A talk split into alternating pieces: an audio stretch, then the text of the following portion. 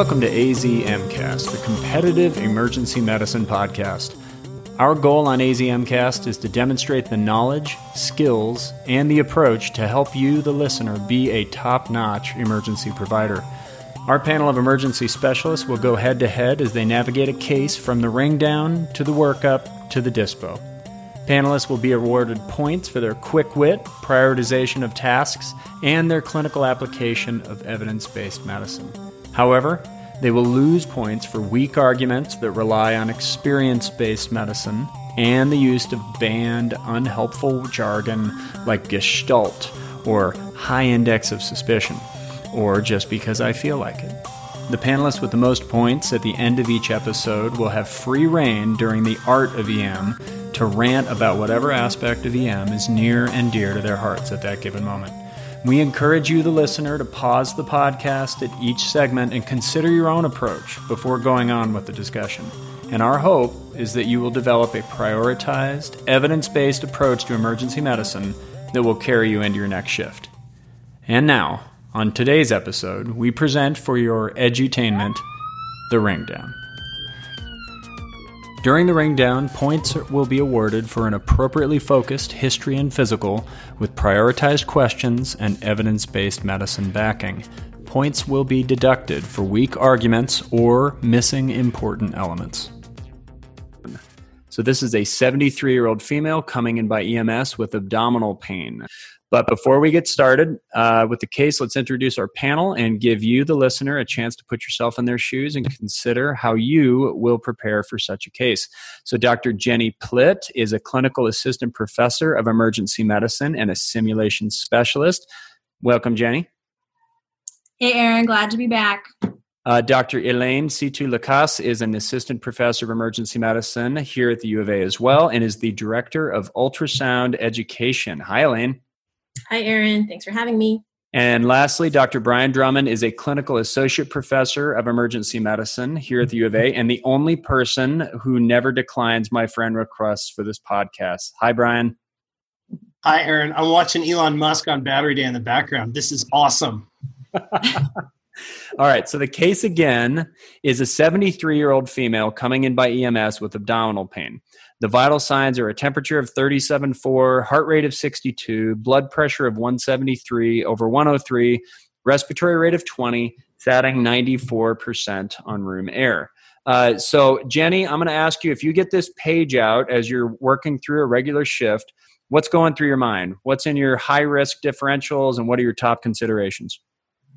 Well, the first thing I think with this patient is this is an old person with abdominal pain and hypertension. So there's a lot of really bad things to consider uh, without knowing more. And I always think of one of my very esteemed attendings when I was a resident, Dr. Berkman, who once told me, older people are out to F you. So often their exams can be misleading and less impressive than someone who's younger, and that's pretty well documented in the literature. But right off the bat, with this patient um, and this hypertensive elderly patient, I immediately I think about her aorta. Is this a AAA or a dissection? Um, I want to do a good jam- exam, checking her pulses, looking for any signs of limb ischemia. Is it diffuse pain out of proportion to exam? Maybe she's got a history of AFib, which would point me towards mesenteric ischemia. Is she distended and vomiting? And then I'm thinking bowel obstruction. Um, and then, of course, your classic belly pain things appendicitis, cholecystitis, diverticulitis, nephrolithiasis. Um, though usually those are a little bit more localizing and focal if it's not um, diffuse pain. And then, even I always think about an MI, especially if they're having epigastric pain. This is an elderly female. Um, so, this is going to be the the patient that presents with an atypical presentation for something like acute coronary syndrome. Um, Elaine, if you actually get uh, this call while you're on shift, um, how are you getting prepared for this? Is there anything that jumps off on this that makes you worried? Are you going to go see your other patients that are in the waiting room first? Uh, are you going to go uh, to the cafeteria and grab a sandwich? What are you going to do in response to this page out? And if you're worried, what are you going to do to get prepared? So I'll try to get to the room as soon as I can. Um, first thing about this page out, there are a couple of things on the vital signs that worry me. There's a little bit of cognitive dissonance in terms of heart rate of 62, blood pressure of 175 over 103. This person um, may be vomiting, or if she's in pain, you're going to expect the heart rate to be higher than that. So something's not making sense. So um, I'd like to be at bedside when she comes in. I want to prepare for ABCs, even though if the airway stuff isn't um, in the room, I want it pretty close by. I want the EKG machine closed, just like Jenny was saying, worrying about um, ACS. And of course, the bedside ultrasound. You got to get it to the bedside because you want to look at um, the aorta for dissection, triple A, and also um, potentially SBO. Um, and the O2 set is a little bit borderline. So um, 94% did she aspirate? I'd like to have the suction ready and potentially some supplemental O's. Okay. Brian, bring us back down to reality. Uh, if I can tear you away from Elon Musk and his amazing batteries, uh, what are you doing in reality uh, in response to this page out? And I wait with bated breath. Well, like with any page out, Aaron, it's really what does this mean to the rest of the department and where am I at? So, uh, to be honest, if I'm in the middle of code, I'm probably not looking at a page out. If I'm doing a procedure, I'm probably not looking at this page out if I'm sitting on my butt just watching Elon Musk, I probably will go to the page out because it sounds more interesting than Elon. Well, that could be hard to debate, but I would say that it really you have to take all these page outs. What is the most acute process you need to work on in your department? And that should be your number one priority. If this is the a big problem, then you should go to it. Or maybe things are okay and you don't know if this is going to be your big problem. Maybe you're just going to eyeball it within five minutes of arrival. I think a problem that we sometimes get into is going to the room and sitting there and waiting and waiting and waiting. And guess what? The arrival time isn't as uh, expected. And now your department suffers, your other patients suffer. Maybe there's other sick patients you haven't gotten to and taken a look at. So um, I try to get to ring downs, but to be honest, I don't get to all of them. And one of the things uh, I really look for is a nurse to grab me by the ear and say, Doc, get over here. And that's probably will be good enough. Have to agree that waiting in an empty room for a patient, unless their build is unstable, is just a way to avoid seeing the other patients that are still waiting for you. Uh, so let me pose this to the group real quick. I'll ask you, how is this going to be different if this patient were actually hypotensive uh, when uh, they were pitching the vital signs instead of hypertensive? I think with the hypoten if they were hypotensive i'd be a lot more concerned about something like aaa i'd be in the room um, pretty quickly with my ultrasound machine like elaine said doing a fast exam looking at the aorta.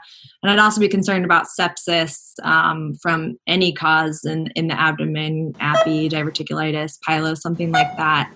Um, I, I I kind of agree with Brian. Like, if if I got a page out on this patient, unless I knew that this patient looked uncomfortable, um, or you know there was something to point me towards this patient being unstable, like that they were hypotensive, I probably wouldn't rush to this room unless you know the nurse is calling me and saying, "Hey, this patient doesn't look good and they're hypertensive," and then it, it puts some other things in my differential. There's also an element of alarm fatigue. We get page outs for a lot of things these days someone coming back from triage with chest pain it's like chest pain alert um, and so it has to be something that is going to be very attention grabbing for me to even you know potentially meet ems at the the door where they're coming in uh, what if this patient were febrile well, I, I think with the vital signs that they currently have, this patient even could go to triage. And, and we're being realistic, right? This is a patient who will either sit out the radio room in RER or maybe get sent to triage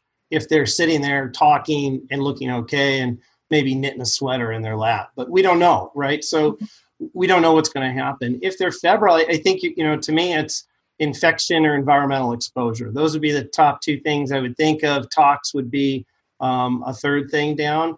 But, you know, you don't get a lot of things otherwise. Um, you know, vascular emergency like a AAA shouldn't necessarily increase your temperature. So then, if they're hypotensive and febrile, I think that fusion thought would be more of an infection uh, etiology or severe dehydration and heat exposure. You know, as we've had one of the hottest summers in Tucson on record, um, there's a lot of people who are environmentally exposed. And so I think we also use the term febrile wrong. We should say temperature elevation because febrile is a connotation of um, infection. So staying broad is always good with these, but uh, I think it adds a little bit more to the case than if they had a normal temperature. We'll call it hyperpyrexia if that makes you uh, happier for all of the uh, British colleagues out there. So you say we don't know what this patient looks like until they get there. Well, she's here and she arrives sitting upright. She's looking at you and she's puking. Um, top three things that need to happen for you right away. I want to make sure that she's protecting her airway, that she can phonate, she can speak with me, um, that she doesn't have any signs of aspiration, respiratory distress, because I'm going to have to start prepping my airway stuff. I definitely want IV access and I wanted, well, first, I really want a new set of vitals because I'm a little bit wary of EMS vital signs sometimes. That BP could be while she was vomiting and she's actually hypotensive. I need to act upon that. Does she need fluid resuscitation immediately?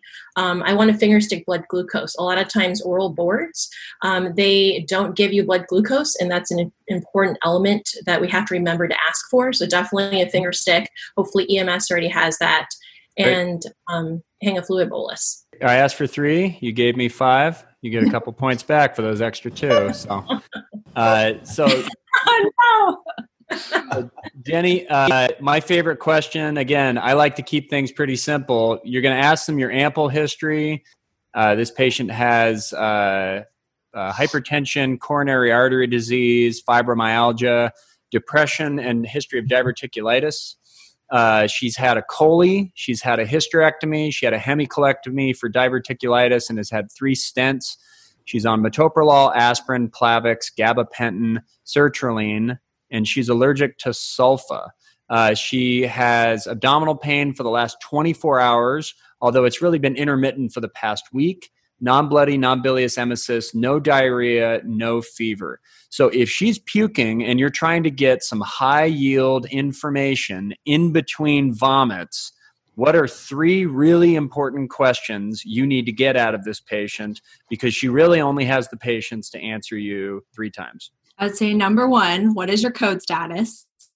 Um, I always want to know that, especially uh, during, uh, if this Jenny's, was an oral board Jenny, Jenny's already counting her out. I kind of want to know what events were leading up to this. What was she doing when her pain started? Um, and then, that. yeah, and then if um, she could really describe in detail her pain, how, where it is, how does it feel? Is it changing? Is it migrating? Um, I, you so, know what I would do? I, to be honest, uh, I would buy more time. I would give this patient, I'd rip off some alcohol pads and have her sniff those and do a quick nausea treatment before the IV goes in so I can ask a fourth and fifth question like Elaine and Jenny wanted to. Brian, are you just, Brian, are you just pulling this out of your hat? Absolutely not. There's actually some uh, evidence that shows uh, sniffing alcohol pads can provide some uh, temporary relief for nausea and vomiting. Uh, usually only lasts maybe 10 minutes, um, but it's it's a quick temporizer until you're trying to get some anti-nausea medication. Great in triage if you're ever in triage with a patient or they're actively puking in front of you. Does it work in everyone? No. Uh, do these patients get drunk? No. Um, if it doesn't work, it costs a couple alcohol pads. So to me, that's a win-win-win surprisingly effective, studied in the anesthesia literature, studied in the emergency medicine literature. You hold some alcohol under their nose, and it actually can get them to stop vomiting. Uh, so, if you've never tried that before, you absolutely could. So, kudos to Brian for suggesting something that is not just practical, not just gadgety, but evidence based. Thank you, Brian. So, Brian, since you're in there and you got her to stop throwing up, uh, you ask her the rest of your questions. She says that this is just an all over pain. It hurts everywhere. Uh, she's uh, just uh, woke up from sleep having it feel that much worse, um, but has been having this intermittent, dull, achy pain for the past week. Any other questions you'd like to pile on for this lady now that we used Brian's alcohol pads to get her to stop vomiting? Uh, and actually, the one question I would ask her would be, um, does she feel distended? So it's a good thing you asked that because she's a fairly obese uh, woman, and um, she uh, it's very difficult to tell if she's actually distended. Uh, but she says she does. She f- says she feels very. The word she uses is poochy, um, and she feels that for certain. She has over increasingly more for the past week. Well, and I think that's an important question I like to ask patients with abdominal pain because I think it was in the, um, I may be quoting the wrong literature, but the JAMA clinical series, they talked about the highest likelihood ratio uh, for small bowel obstruction in a lady with had lots of surgeries is actually um, distension, sensation of distension or feeling distended. So that is a uh, question I, I will ask. I don't ask, is your pen, is your pain nine out of 10? You know, tell me on a pain scale. I think those are dumb questions. So um, I'm not asking her that question. Some distension, you've already given me a bunch of GI bleed components. I think that's another important thing. Mm-hmm. Um, and then in terms of where I go from here, it would be onto the physical exam. I don't really ask that many questions up front, especially for waiting for stuff. As nursing is putting her on the monitor, as nursing or the techs are putting IVs in, I just do my own physical exam and also throw a probe on it. If I'm worried about AAA and dissection, I'm not gonna like ask questions about how do you feel like does this abdominal pain radiate to your back? That's really not neither sensitive nor specific. So I'm going to take a look with my own eyes, and within you know a couple of minutes, I can tell you whether or not she has a AAA. Um, and I can tell you in a couple of minutes whether I can potentially see a dissection in her in her aortic arch. Great. So Elaine, walk me through uh, your physical exam. Are you going straight for the belly on her? And if so, what are you what are you doing to examine her? So um, I will start with the belly first. And just like Brian was saying, see if she's distended. I think it's hard to tell if the patient is obese, um, if she whether or not she has rebound or whether or not she has bowel sounds. I percuss if she's tympanitic, if I can. Um, does she have any bounding masses? If you feel midline, um, does she have borborygmi, maybe for a partial obstruction? oh my gosh, seriously, Elaine? Are you doing all of this?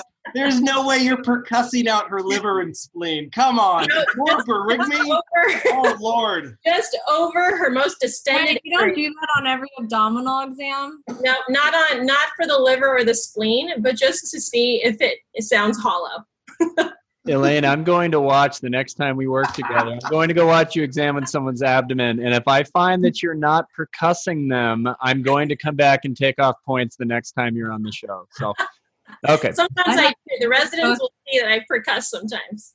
I will give Elaine points. She says she percusses. I believe her. I am impressed. I lost. Not on uh, all, not on all belly painters, yeah. but for but belly on this one. Okay. All right. So uh, when you do your exam, you have an obese female who appears uncomfortable. She's diaphoretic, but no rash. Uh, she, her heart is regular rate and rhythm, uh, no murmurs, two plus distal pulses, equal breath sounds bilaterally. She's a little bit tachypneic uh, because she uh, appears in pain. Her abdomen is soft, it's tender diffusely, no rebound. Uh, you can't hear bowel sounds, uh, and um, it's difficult to see if she's distended, but there's certainly no fluid wave. So I'll ask you for a patient like this. Um, what does it mean to you uh, that you can't hear bowel sounds in an obese patient in the emergency department? Nothing. That's assuming you. I, I am really listening for bowel sounds, Aaron. That's assuming Brian brought his stethoscope to work. I haven't had my stethoscope since COVID started. Who's doing a rectal exam on this patient? The more important exam, Aaron, is definitely a bimanual exam in the hysterectomy obese woman. I think it's the only thing that our residents. all right, all right, all right. Brian gets muted when he starts to go off on his soapboxes. And more than anything, it's just fun to actually be able to mute Brian when he goes off on his soapboxes. So thank you for that, Brian. Um, all right, so we're down to uh, a history and a physical, which we try to tell everybody, especially when we're working with some of the newer interns or off service residents. You have a chief complaint, your history and your physical pares down your differential before you even get to that point. So, Elaine, top three diagnoses based off of uh, your history and physical for this patient. I would say SBO definitely up there because of the bowel sounds um, that aren't being heard. Um, and still haven't necessarily ruled out AAA or dissection. Those are the scary things that I really want to rule out first. Jenny, top three. What do you think's going on? Well, according to the Journal of Emergency Medicine, in an article published by Long et al., the most reliable findings on your H&P for SBO are prior surgeries, of which she's had many, a history of constipation, which I'm not sure we asked her, but abdominal abnormal bowel sounds, which this patient has, and abdominal distension, hard to say. So I'm going to go with SBO, volvulus, and um, constipation. All right. Jenny sucking up with the evidence based medicine, but I'll take it. I'll allow it. Brian, top three. What do you think's going on with this lady? Um, I would I would put bowel obstruction in my top three, and I'm going to say broad. So I'm not going to say volvulus or small bowel or large bowel because she's an older lady. Um, she could have any of those with her complicated belly. The second one I would probably put in is mesenteric ischemia, and I'm not going to specify those four types. And the third one, because common things are common, I'm going to put appendicitis because she hasn't had her appendix out, and um, 24 hours of continuous pain would fit that bill as well. Yep, she's still got a couple organs left that need to be donated to the pathologist. So, all right, with a score of uh, Dr. Situ Lacasse and Dr. Plitt nodded at 15, but Dr. Drummond uh, eked out in the lead with 16, we are going to move on to the workup. During the workup, points will be awarded for prioritization of interventions backed by evidence based medicine. Points will be deducted for poorly defensible workups or treatments. So, as a quick recap of this patient, uh, this is a 73 year old female coming in by EMS with abdominal pain for 24 hours after having an intermittent abdominal pain for the past week. Uh, the pain was worse yesterday. She woke up with non bloody, non bilious emesis. She's had no diarrhea and no fever. She has a history of hypertension, coronary artery disease, fibromyalgia, depression, and diverticulitis. She has a surgical history of a chole, a hysterectomy, a hemicolectomy, and three stents. She's on metoprolol, aspirin, Plavix, gabapentin, and sertraline. Her allergies are to sulfa, and her review of systems don't matter, and they never will for the rest of your life. Their physical exam shows a temperature of 37.4, a heart rate of 62, blood pressure of 175 over 103, respiratory rate of 20, and a SAT of 94% on room air. She's an obese female who's uncomfortable and diaphoretic with no rash. Uh, her uh, HENT is normal. Cardiovascular exam is normal with a normal rate and rhythm.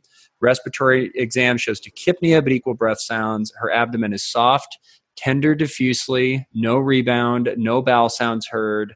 Uh, and a normal rectal tone without blood, should you care to check one. She has no edema and she is alert and oriented with a non focal exam. Um, so, Elaine, who here is ordering the CAT scan before they get anything else with this patient? Me. Me. Me. Who who here is ordering the CAT scan when they got the ring down? Me. Elderly patients with abdominal pain, the risk of radiation in them much lower than in younger patients. The risk of them having some kind of evil in their abdomen uh, that needs surgery or needs antibiotics much much higher. Elderly patients uh, are out to get you. I guess before I get the CAT scan, I am doing a bedside ultrasound really to look at the aorta. I don't know if I'm going to be able to see anything in this obese female, but I'd be ordering the CAT scan at the same time. So, all right. So, Elaine, I'm going to set put this up on a T for you. Uh, so, you've got your ultrasound, and you're looking at this old lady with abdominal pain what are you looking at first? Are you just going to coat roll her in uh, ultrasound jelly and then just start scanning around until you find something, or what's your kind of methodical way to go through this? First, I'm going to look at her aorta. I want to make sure that she doesn't have a AAA. Um, the other thing is looking to see if there's a flap, a dissection flap. I recently learned this, but aortic dissection occurs at um, three times greater number than a ruptured AAA. So I didn't know that, but um, those are things that you can look at immediately by just putting a strip of gel down the patient's belly, running the curvilinear probe all the way down, and just eyeballing it. And another thing is um, if we're worried about SBO, which we are, you can take a look for SBO with ultrasound. In 2018, Gottlieb et al. published a systematic review on um, analyzing several studies um, looking at ultrasound and SBO, and the sensitivity and specificities were both over 90s. So it is much better than X ray. I would say bedside um, X ray, throw that crap out. Um, you can get it to appease your surgeon if you want to. Um, you can get it to appease other people, but as an evidence based um, medicine, emergency medicine doctor, screw it. Um, if you want to jump to CT scan, great, uh, because that's where you're going to find you know your transition point. Um, but bedside ultrasound and then CT scan. Dr. Uh, Situ Lacasse's ultrasounds are going to be a lot better than my ultrasounds, and that most of the studies have shown that it's very operator dependent, even though it is much better than x rays. Um, so usually I'm starting with an x-ray if i'm worried about the patient while i'm ordering the ct scan and the in the chance that that might come back first and if it shows uh, signs of obstruction i can call surgery who's still usually going to want the ct scan anyways to better locate any transition points or what the cause of the obstruction is but ultrasound um, is a lot better than x-ray it's just a little operator dependent and i personally have never been able to identify a small bowel obstruction on my ultrasounds. you will, Jenny. You will. One one day. I, I agree with Elaine on this big time. I think uh, X-rays are useless in this patient, and um, but I would disagree in terms of I would do a fast first because if I get free fluid, that's probably going to be easier for me to see if I was not as good uh, with the ultrasound because I'm used to doing a fast. Sometimes an obese person to see that aorta, or if they have an obstruction, you're going to have to push through a lot of gas and adipose tissue. And I think that's one of the tips that I find people do very light aorta ultrasounds. You're going to dig in with your hand and full body weight and milk the intestines and fat and pannus and scar tissue away until you see vertebral body. When you can see vertebral body, you know the aorta is in front of that. And if you can't see the aorta, then stop and just go on to your next ultrasound thing or image them if you're worried. But that is like that's how I do my aorta ultrasounds. And you it sucks. Yes, it hurts the patient, but you're gonna have to look. But if they have a big gas ball, you may not see stuff in the abdomen. I have seen lots of bowel obstructions, and I actually uh, use ultrasound for bowel obstruction diagnosis. My tip would be start on the left side of the belly and work across to the right. Most commonly, you'll see the bowel obstruction because the small intestine goes from the left side to the right. What you're going to look for is some um, dilated loops of bowel, and you'll know they're dilated because normally you don't see bowel at all. And then you see this um, basically movement back and forth of this fluid, almost like your squish sign in an abscess. It kind of is going back, and you're like, oh, look, some semi uh, or circularis semi or whatever those intestinal things are uh, in the small intestine. yeah, those things. Points to Elaine for knowing what those things are.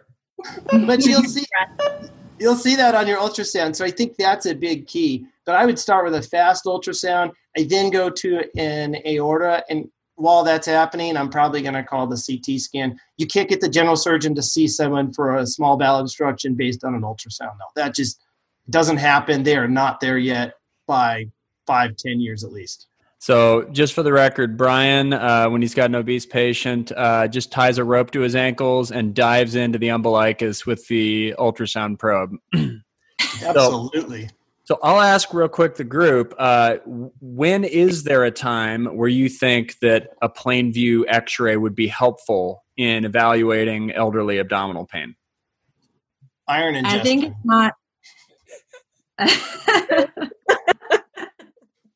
I think only if you if CT's um, unavailable or if you're not going to get a CT scan in a timely manner um, and you can get a quick bedside upright X-ray.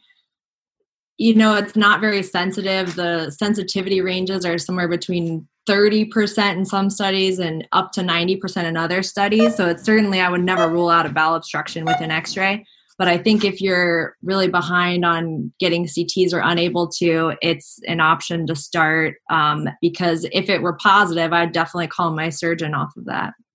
At best, the specificity for the abdominal x ray is in the 80s, but that's if you're only having faculty members in radiology reading them. So if it's positive, then great. Just like Jenny was saying, I would get on the phone with um, the surgeons and say, hey, she's going to get a CT, but I'm letting you know I want you to come and see the patient now. That's usually what I've found as well. I will, I do find that if you get free air, that that kind of makes people move a little bit faster. So if you're, it sounds like whether you're going to do plain films or ultrasound, ultrasound might make us feel better about we know what it is, but surgeons at this point still want a CAT scan to figure out what's going on. All right, so we've kind of beaten imaging to death here. Um, if you uh, do her bedside ultrasound, what you're going to find on this uh, nice lady is a normal aorta a normal fast exam and an edematous bowel without any peristalsis seen in the left upper quadrant. Um, so at this point, uh, we're uh, the nurses got uh, and the techs have your IV. They've got blood. They've got everything else that you want at your disposal. What else are we getting for this patient to work them up? I mean, realistically, you're going to get screening abdominal labs. You know, we saw it, pancreatitis is really bad in old patients. So a lipase, I think, is um, one that you're going to get. You're going to get your CBC because you don't know if she's anemic, and a white count may help if she's got some intra-abdominal abscess that's been brewing. Um, you know, but really, none of that's going to change a lot of what you're going to do. You're going to get a chemistry panel because CT is going to bitch at you if you don't get a chemistry to look at her GFR. But to be honest, if you want to CT this person to say they're a trauma or you want to do their aorta and get it done, to sign it and be done. It doesn't really matter at that point. We're just being honest here, Aaron. I know you want to cut me off and mute me. oh. Brian's going to push this old lady out of bed and call her a ground level fall so she can be a trauma activation and get that you know, CT done. It's a great thing for boarders. You make them a be rolling. Um, so uh, and and Brian, I will I will give you a couple extra points for skirting the line uh, and saying screening abdominal labs. They are not basic labs which oh. is a no-no on this program. Uh, they are screening labs, and they are screening labs, honestly, pre-operative screening labs in case she needs to go to the OR. So, yeah, and um, I would not get coags with that because coags, unless I had a liver failure history, are not uh, routine labs needed, nor are they needed for us in the emergency room unless you're worried about liver failure in this patient. I would get a lactate for mesenteric ischemia, but you can also look at the bicarb and the anion gap uh, for that as well. If right. you felt she was severely sick, um, venous gas is not unreasonable to get in these patients. Her glucose was okay, so you're not thinking this is an elderly DKA, but that's uh, also in the realm, especially with some of their meds, they can be non hyperglycemic DKAs too. So, other abdominal pain thing to think about. Jenny, how are you intervening on this nice lady? What are you doing to try to get her feeling better? What are you doing to try to resuscitate her? Uh, what are we actually giving as far as meds, fluids, pain control, antibiotics, and the like? So um, she doesn't appear to me to be hemodynamically unstable, but of course I'm getting my IVs. I would give her an IV fluid bolus. Um, I'd probably just give her a liter of LR. I think uh, if we're thinking SBO, which it sounds like this patient is, that hydration is a really key point in management. I'd be giving her analgesics. Um, I'd probably be giving her antiemetics like morphine and Zofran. Um, she doesn't have a fever on our exam from uh, you know what we can get from it. it. It doesn't seem that she has peritoneal signs, so I don't think she needs antibiotics right away. And then um, you know i've already ordered my imaging i'd be talking with with the surgeon and the other question is does this patient need an ng tube and there's a lot of controversial literature out there about that um, so i would say this patient she's vomiting she looks really uncomfortable um, possibly distended. Those are the patients that I would put an NG tube in. But without those signs, there's actually um, studies that have shown that it can increase your length of stay in the hospital by two days and doesn't actually decrease your rates of surgery or bowel ischemia. So um, you could also just talk with your surgeon and discuss if you want to use an NG tube in this patient. But with given her symptoms, I probably would. Uh, Elaine, NG tube. Um, there are studies out there that are conflicting, but this group out of Ontario, um, what's his name, Behman et al., um, he does a lot of studies on SBOs, and um, and one of the things is non-op management actually works for 70 to 90 percent of patients with SBOs. And in patients who are elderly, they kind of look at their frailty index, how, how's their ability to recover from an abdominal surgery. So I think that conservative management, putting in an NG tube at the very beginning, is okay. And usually there's a 72 hour cap. And after 72 hours, if they have persistent copious output, no res- no resolution of abdominal pain. Um, um, that's when they usually talk about the OR. Brian, NG tube? I wouldn't put an NG tube in unless I had a CT scan or an endotracheal tube in place. Her labs are back. Her white count is 19.3, H&H of 12.3 and 40.5, and platelets of 315 with a neutrophil predominance. Uh, she has uh, mild hyponatremia, sodium 132, potassium 3.4. Uh, her bicarb is 18. Uh, her BUN creatinine is 40 and 2.6, and her uh, glucose is 175. Um, she has a lactate of 4.2 and a pH of 7.22. So CT comes together and they say, "I want to. I, I'm not able to give her contrast. You want to do a non-contrasted study." I think it depends on really what your concern was or what you were looking for. I mean, you you can see a lot with a non-contrast, especially in an obese patient. Um, and sometimes we have to play. You know, the art of medicine is. I know that I can get a non-con faster than a contrast CT. So if radiology is going to fight me tooth and nail, I may just non-con her to get some image to be able to go from there and then if I need to, I can always go back and put contrast in this lady. Is it the most efficient thing? No. But at the same time, to run a contrast study takes a lot longer than a non contrast in terms of setup and for radiology tech. So they may push that down the road, especially if you had multiple CTs uh, waiting. So if you if they're going to do the CT next and you, they're okay doing contrast, if you say do it, I would do it because you haven't ruled out the vascular components if they are pushing you and just being a total pain in the ass and passive aggressive, which that's happened, then just non-con them and go back. And if you need to get contrast, you can get the contrast in later. All right. So we get that non contrasted CT, and you get dilated loops of edematous bowel with questionable transition point in the left upper quadrant. No free air, uh, but the mesentery seems a little shaggy around that left upper quadrant. Um, so I'll go from top to bottom. Uh, uh, Elaine, Brian, and Jenny, uh, where to uh, for the dispo for this patient now that we've got their ED workup done? This patient isn't going home. It looks like her vital signs, if we got repeat vital signs, if her vital signs are okay, if she's hemodynamically stable, then I would call surgery and talk to them about either admitting them to the surgical floor or potentially taking her to the OR after they evaluate her. Brian? Yeah, first call is the surgery. She's going to be admitted to either a medicine or surgery team. I, I, think the issue really is you can't force the surgeon to operate.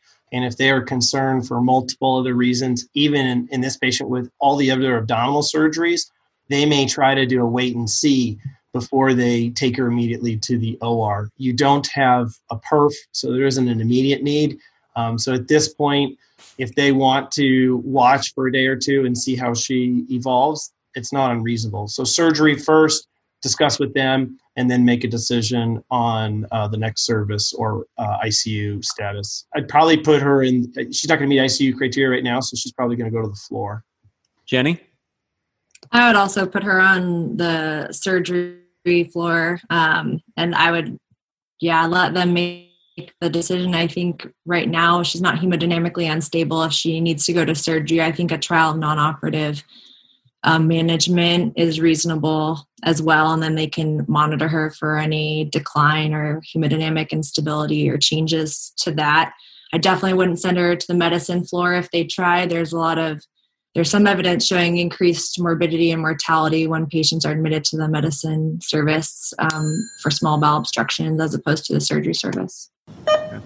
Um, and some of the literature when I was reviewing for this case was uh, actually saying that for first time small bowel obstructions, they may actually do better if they go to the OR. uh, which we've often tried some conservative therapy, and some of these patients actually have a better overall outcome as far as recurrence and such if they just go to the OR. Is anyone going to be pushing the surgeon that this patient has to go to the OR based off of their presentations right now? I don't. I don't think you have a set. I mean, she's acidotic, probably from some ischemic or not early ischemic changes, but decreased perfusion changes to her gut. Um, you know, if you perfuse her and help her, she could turn around. But you know, multiple surgeries in the abdomen to go back in a 70 year old, that's you know, that's not my ball, and I'm not going to be the one cutting open the abdomen, and so that's hard for me to push without a hard sign uh, to really go to the floor to push them into that setting. All right. I agree. I think there are a couple of things that may make me be a little bit more forceful, but not require it. Of course, I can't. But um, with the shagginess of her bowel loops on CT scan, it's one of the signs of peritonitis. And also, you're seeing this um, the elevation of lactate. Potentially, that could be poor perfusion, or it could be early signs of ischemia. So it's hard for us to tell right now. All right. So at the end of the workup, uh, we've got a score of uh, Elaine Situ Lacasse at 31, Jenny Plitt at 30, and Brian Drummond at 32. So, Jenny, thank you so much. You were narrowly edged out. It was a tight one today. Oh, man. Elaine and Brian are going to be moving on to the DISPO. During the DISPO, points are awarded for a concise and convincing admission call or a clear layperson level discussion of the discharge instructions. Admission calls should be top down with the most important information first, riding the fine line between overselling and underselling the admission. Discharge instructions should include shared decision making, follow up instructions, and explicit return precautions. And of course, evidence based medicine is always welcome. Hi, this is Dr. Surgeon. Hey, how you doing? It's Brian Drummond here in the ER. Uh, I have a patient. I wanted you guys to come see. I have a 73-year-old female uh, with a small bowel obstruction um, and history of multiple abdominal surgeries. So she's been having abdominal pain for the last 24 hours intermittently for a week. Um, came in here with some vomiting, no signs of a GI bleed. We did a CT scan on her.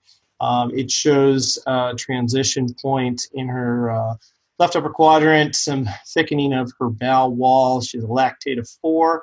She has um, uh, no evidence of perforation at this time. She's been uh, a little bit hypertensive here. We've given her some fluids and pain control. She feels better, but she has had her uh, colon out from diverticulitis in the past, as well as a hysterectomy and gallbladder removal, um, and has had a reanastomosis, um, no ostomy uh, noted. So um, they're calling a questionable transition point, uh, but just given the vital sign changes, uh, her age, and multiple uh, surgeries, I think you should probably come take a look at her here and let me know if you want to take her to the OR today or if you're going to admit her to your service for serial exams. Uh, all right. Um, do you have an NG tube in her? No, I'm happy to put an NG tube in if you like. Um, her vomiting seems to be a little bit better with our antiemetics. Um, and so I'll work with you. If, if you want it in, we can put it in if that's your practice. If you want us to hold on it, I'm fine doing that. I know patients don't like it, but I have a kinder, gentler way of doing that for them. Well, I mean, I I don't know. I'm looking at the scans right now. You know, it would really help if you could give her some PO contrast. Uh, I think that would really help me to figure out what we're going to do. So, why don't you get some PO contrast and rescan her and then call me back with that result? Sure. What would the PO contrast help you with? I mean, to know if there's actually an obstruction and where it's at.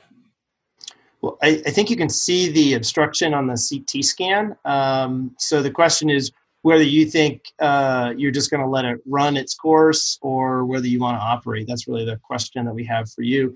The oral contrast won't add much. I've already talked to the radiologist about that. They have a pretty good read on this one. Plus, uh, that it'd be hard for her to keep that contrast down since she was vomiting. Um, uh, I don't want her to be more uncomfortable.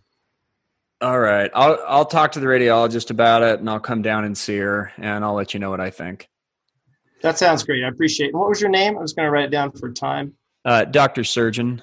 Doctor Surgeon. Okay, Yeah. cool. First Thank name- so much. First Appreciate name the surgeon. the surgeon. The Do surgeon. you go to Ohio, the Ohio State University? Yeah, yeah. I'm uh yeah, it's Welsh, the surgeon. Um so Elaine, the surgeon, the surgeon came down and uh, evaluated the patient, uh, did want the NG tube, uh, did not want the oral contrasted study on evaluation because he doesn't feel that this patient needs to go to the operating room. So he recommends that you call the medicine service and admit this patient to medicine and surgery will consult. Hi, this is Dr. Hospitalist. Hi, Dr. Hospitalist. This is Elaine C. Situla in the ED. I'd like to um, admit a patient onto the medicine team with surgery consulting. This is a 73 year old female with history of multiple abdominal surgeries coming in with SBO. And she is coming with nausea, vomiting, no signs of a GI bleed. White count is 19,000 with left shift. She has a lactate of 4.2, acute kidney injury creatinine of 2.6. Her CT scan of the abdomen shows SBO with a transition point in the left upper quadrant. We've spoken to the surgery team. They've evaluated her at bedside. They'd like to do serial abdominal exams and not take her to the operating room at this point in time. But given that she has several um, past medical issues, they'd like to have you be primary. Uh, man, I'm not very comfortable with that. Uh, I mean, this sounds like a patient that's got like ischemic bowel or something. So it, it looks like the contrast was a was they didn't do IV contrast. Um, is that is that because of the kidney issue? They were unable to get the IV contrast, but I think after some resuscitation with the kidney issue, that potentially could be repeated um, the next day. But yes, her creatinine is 2.6. Okay, so yeah, if you can repeat that study and then just call me back uh, when the study's done, um, then I'll come back and see her. But yeah, I think I'd probably resuscitate her a bit more and then get that other study because she might have dead bowel that needs to go to the OR. So the surgeons already evaluated her, and I don't think that adding a CT scan at this point in time is going to change her disposition at all. She'll still need to come in for serial abdominal exams. And we do have some repeat labs pending for lactate and BMP just to guide her resuscitation, but her vital signs are hemodynamically stable, and she is ready to be admitted. Um, all right. Well, will you call the surgeons and uh, ask them uh, if they, you know, when they plan to come by and when they're going to follow up on these studies and uh, if they can pick up my dry cleaning? Well, I have their pager number right here that I can go ahead and give you, and that way I can be cut out as the middle person and you can have uh, more direct communication with them for better patient care. All right, fine. I'll admit them. Thank you. So excellent job. I got to give props to Brian uh, for not just saying, no, I'm not going to do an oral contrasted study. Uh, it's not indicated. We get asked for it all the time. But again, it's look, I'm happy to do whatever you want to do once the patient is on your service, but I need to keep the ED flowing. And Brian did an expert job of asking, what are you looking for? Not trying to belittle, not trying to uh, undermine, but asking a very simple question. Well, I'm not quite sure what you're looking for because I, I, think you could get all the information you need if you came and saw this patient. Um, so excellent job with that, Brian. And with the NG tube, uh, realizing that you know once we admit these patients, they're not in the ED. We don't have to deal with the fallout of whatever we do. Um, so if we uh, we'll do what the inpatient team wants as long as we get them dispoed. And elaine expert job with again kind of deferring uh, not letting them defer for more imaging or more testing and also not being the middle person uh, for this. We get stuck in that position all the time. Well why don't you call gi and let me know what they say and then call me back? We are not their admin uh, to kind of make these decisions. You know, you can talk with them if you'd like, but I'm at the point where this patient needs to be admitted, uh, and we're going to end it there. So, so excellent job for both of you. Um, I got to give uh, props to Elaine for her expert use of evidence based medicine today. And uh, Elaine, you are going to be the winner of today's show. Congratulations. Thank you. Should all be very proud. And so, Elaine, you get to enter into the art of medicine to soapbox about anything to your heart's delight uh, that you would like to share with the listeners. Um, first of all, clean the GD ultrasound machines, okay, and plug them in. That's the first thing. Um, but just to recap our case, we see lots of belly pain in the ED. Old people you can never trust. Um, they're not as simple as belly pain in a 25 year old. And if the vital signs don't make sense, um, repeat the vital signs. Look at the medication list. Try to resolve that conflict in your head. Like, why is this patient not tachycardic? The differential diagnosis is broad, so rule out the big, bad, scary things first and use ultrasound as your friend. So, just like Brian was saying, look for free fluid first if that's what you're most comfortable with then look at the aorta if you can look at the heart if you can um, and take that extra time to narrow down your differential diagnosis to see if you can buy a little extra time before needing to let's say call the ct surgeon um, and advocate for your patient. If you want this patient to go to CT, call the CT tech and call them and say, hey, I have a patient I'm very worried about. Can you please get them on the table next? And um, and for oral boards, once again, the tips are don't forget the point of care glucose, reevaluate the patient, and repeat the vital signs. Excellent. So thank you everybody for joining us. Uh, we hope that you all got something out of this, and we will see you next episode.